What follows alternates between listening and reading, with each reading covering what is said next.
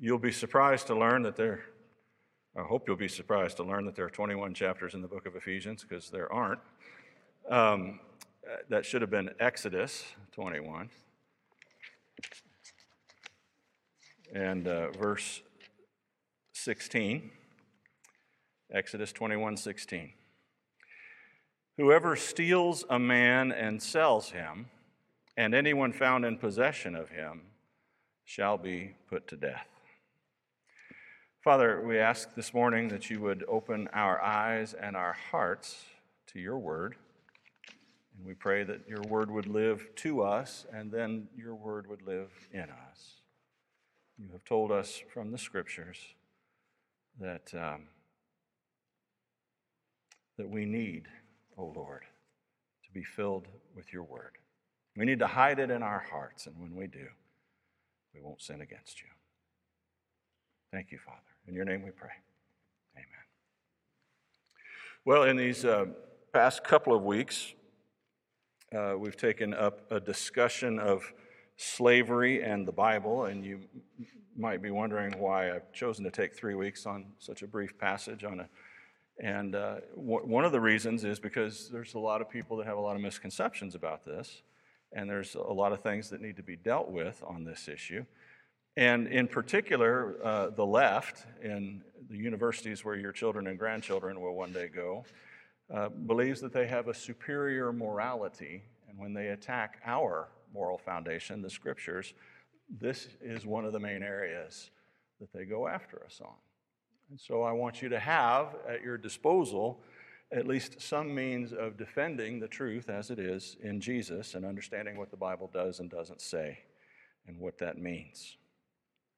Uh, just by way of review, two weeks ago we located the origins of slavery, which has been ubiquitous in all places and in all eras of human history.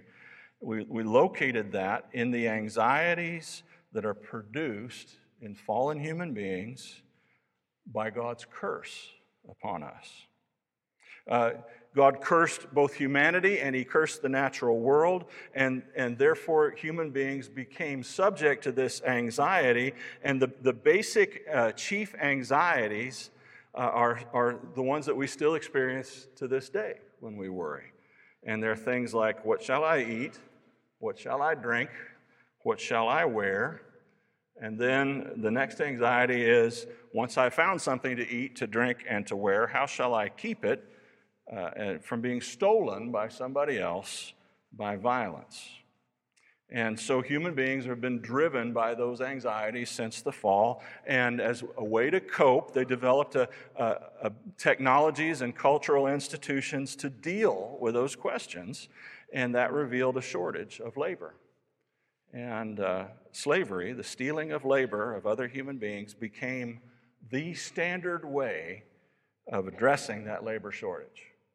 That just everybody did it. The Chinese did it, the American Indians did it, the Europeans did it, the Africans did it, the Middle Easterners did it. Everybody did it. Next, we look at what the Bible says about slavery and we noted that the Bible employs a dual strategy in dealing with the issue. On the surface, on a surface level, we noted that the scripture does not prohibit slavery. God never commands it, He never speaks of it as a good thing, but He also doesn't forbid it. What He does do is regulate it. And in both the Old Testament and the New Testament, God has rules about how it's conducted. And those rules, if followed faithfully, will limit the brutality of slavery and will lessen the indignity of it. And in that respect, God takes the world as it is and He deals with it as it is. And in that sense, I, believe it's like other things that God doesn't prefer, but, for, but He tolerates for His own reasons. Things like polygamy and divorce uh, and killing in self defense or in wartime. Um, and that's just because the world has fallen and there's some problems, big social problems, that are just not going to be solvable until Christ returns and sets things right. You're never going to be able to find a way of living and ruling yourself in a fallen world that is so straight that your heart doesn't, it can still be crooked. And that's what we've been trying to do. We're trying to, uh, Immanuel Kant said, hum, human beings have been trying to find an order so perfect that they themselves can stay crooked. and it's not going to work. It's just not going to work. There, there's another deeper thread, though, which God established with, with the idea that wound through the common life of his people over time. At the heart of the experience of the Jewish people was their slavery in Egypt. And they didn't like it. And they complained about it and groaned under it. It was an experience of suffering. And then God liberates them. And God gives them his holy law. And in that law, God says, Love your neighbor as yourself. Treat your neighbor the way you would like to be treated. Don't treat your neighbor in ways that you wouldn't like to be treated.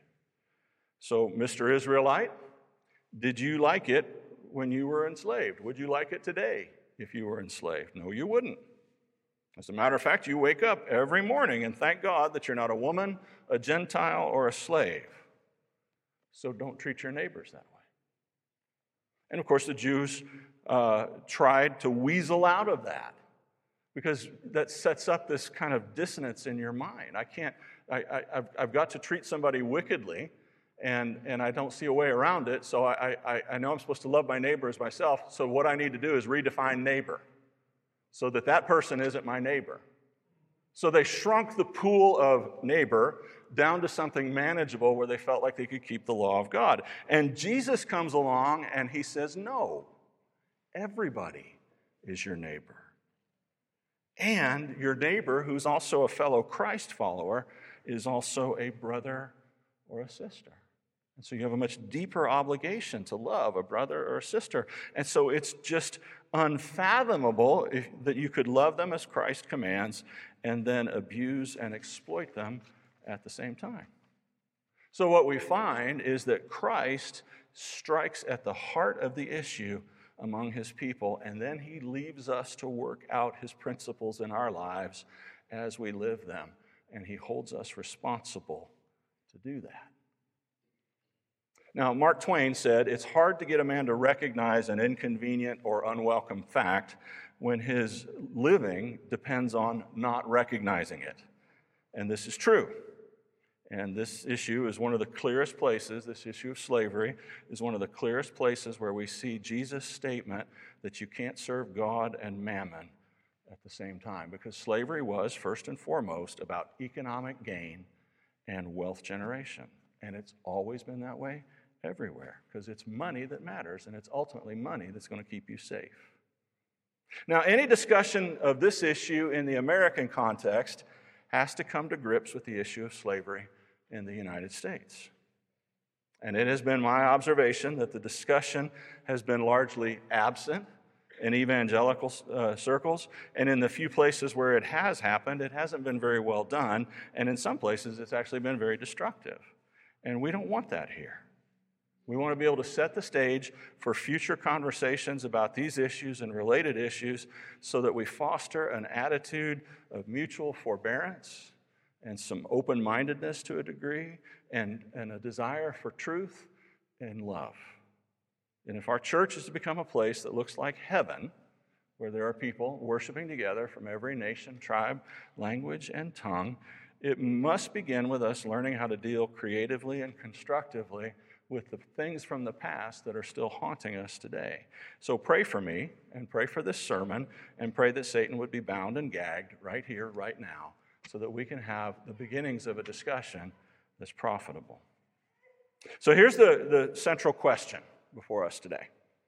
Since the Bible does not condemn slavery in some sort of comprehensive way, since God did not prohibit it in Scripture, does that mean that God was fine with slavery in America, or are there any grounds upon which we can say no? Slavery in America was a great monstrous evil and a heinous sin against God. Well, let me start by saying that unfortunately, Presbyterians were all over the place on this question in the 18th and 19th centuries. The, the main Presbyterian group in the United States actually split in two over the issue of slavery in 1861. The Northern Presbyterians had been on record since 1793 in calling for the abolition of slavery. But they didn't actually try and discipline any of the officers or the members of the church who held slaves, and so the Presbyterians in the South just ignored them. The denomination almost split in 1836, and it finally ruptured, as I said, in 1861 at the start of the Civil War, and it was only in 1983 that the Northern and the Southern Presbyterian churches reunited into one denomination again. Now, here's the thing the Presbyterians in the North, who were pressing loudly and vigorously for the abolition of slavery, were not basing their arguments on the Bible. They were, by and large, skeptical about biblical authority and biblical reliability. They were the left wing radicals of their day, they were the revisionists, the theological liberals. They called themselves the New School Presbyterians. The people who cared deeply about theology and about biblical authority were the old school Presbyterians. And the old school ministers kept saying, look, the Bible doesn't forbid slavery, therefore we can't forbid it either. And you even had Southern Presbyterians who defended slavery as a positive good. So that was the landscape of the debate, unfortunately. People who wanted slavery abolished were squishy on the Bible, and people who loved the Bible either defended slavery or said, I may not like it personally, but I can't find a scriptural reason to forbid it. And so things were very dark indeed. But there was one small group of Presbyterians who went a different way. They loved the Bible and they held its authority in high esteem. And they searched the scriptures diligently, and they crafted a very sound biblical critique of American slavery. These Presbyterians existed then and still exist today as a tiny denomination that's separate from the mainstream Presbyterian groups. As a nickname, they've been known for several hundred years as the Covenanters. In the 1600s in Scotland, the kings repeatedly broke their promises and tried to take over the Scottish church and appoint bishops and force a prayer book on them, uh, even though they had promised not to. They had promised to let Scotland stay Presbyterian. And they wanted it to be something that they could control, and they couldn't control a Presbyterian church. So the, the kings wanted a bishop that they appointed who oversaw the church, and that way the, the church did what the king wanted. And there were Presbyterians Scottish Presbyterians who stood up and said no. And they stood up in their thousands and said no. And these Scottish Presbyterians sent around a document that they crafted to express their objections, and that was known as the National Covenant. They sent it all over Scotland. It was signed by thousands and thousands of people, and some people signed it in their own blood and they said, This is a covenanted land. The king is not the head of the church. Jesus Christ is the head of the church, and the king has no right to meddle in the church. And the king didn't take very kindly to that. And push came to shove. And these Presbyterians armed themselves and refused to attend the churches that the king had taken over under, under threat of law. And they ended up actually in a shooting war with the king and they suffered greatly for it. Now, I won't go into the details. You'll have to come to the class on Presbyterianism next time I teach it to hear those. But I actually was going to do a PhD on this period of church history. It's, some, it's a period that I, I know a lot about and I find fascinating for a number of reasons. But these men and women, they were willing to stand up to the king, even if it meant armed rebellion. And so they were viciously persecuted, especially during the reign of Charles II and his son James II in the 1680s. And this period is known in Scottish history, and church history, as the killing time. Very, very severe persecution. And these covenanters stood up and they said, even if we die, we're going to keep our word to our God and we're not going to bow to the king. Well, not all of them were executed. Some of them were sent to the Americas, to the Caribbean, to sugar plantations to work as slaves. Some of them were sent to the Carolinas to work the rice fields and the tobacco fields as slaves. And they worked side by side with the enslaved Africans. And these Scots understood slavery from the inside, and they hated it. Their denominational headquarters and their seminary is just down the road from us here in Pittsburgh. It's just south of downtown. Geneva College, just 30 miles from here in Beaver Falls, is their denominational college. As I said before, their nickname is the Covenanters. Their official name is the Reformed Presbyterian Church in North America. In 1743, the children and the grandchildren of those slaves, along with others who fled Scotland to make a new start here in America, organized their first church. Now, how did these brave and stubbornly independent Scottish Americans criticize American slavery from a biblical perspective? Well, they noted that in Exodus 21:16 that God speaks volumes to the situation of slavery in America. You see, in biblical times, there were several routes by which one could become a slave. People would sometimes sell themselves or sell their children into slavery if push came to shove and there was a, a famine or an economic crisis of some kind. In the ancient world, criminals were sentenced uh, to, were not sentenced rather to years and years in prison like they are today. They were enslaved, either for a period of time or for life, and they were to work off their debt by their slavery. The most common way to end up a slave in the Roman Empire was to lose a war to the Romans. And of course, you could be born as a slave. In most of those cases, though, you could kind of see slavery coming. You had some will or some agency in the matter, your choices mattered. But there were also people who got kidnapped out of the blue by slavers and then were sold in the slave markets, more or less in exactly the same way that Joseph was sold by his own brothers. And this practice was called man stealing. And God inscribed into the civil law of Israel a very strict prohibition against man stealing. God prohibited it. Now, just you, you know how serious God is about something, how seriously He considers it when you look at the punishment that He commands for breaking His laws. And man stealing was among the most serious crimes in ancient Israel. Man stealing received the death penalty. Not only that, whoever buys a slave who was illegally taken by a man stealer also gets the death penalty. Now apply that to the American situation, said the RPCNA ministers. None of the Africans who ended up as slaves on these shores ever sold themselves into slavery, nor were they convicted of any crime, nor did they lose a war to us. A hundred percent of them arrived on these shores as a result of man stealing. Now, it is true that it was generally other Africans who stole them from their homes in the first place and sent them to the processing centers near the deep water ports of West Africa. But that does not absolve anybody on the white end. It does not absolve those who transported the slaves to America, nor does it absolve those who bought them in the slave auctions, because the Bible says that both the man stealer shall be put to death and anyone found in possession of a person who was illegally taken shall also be put to death.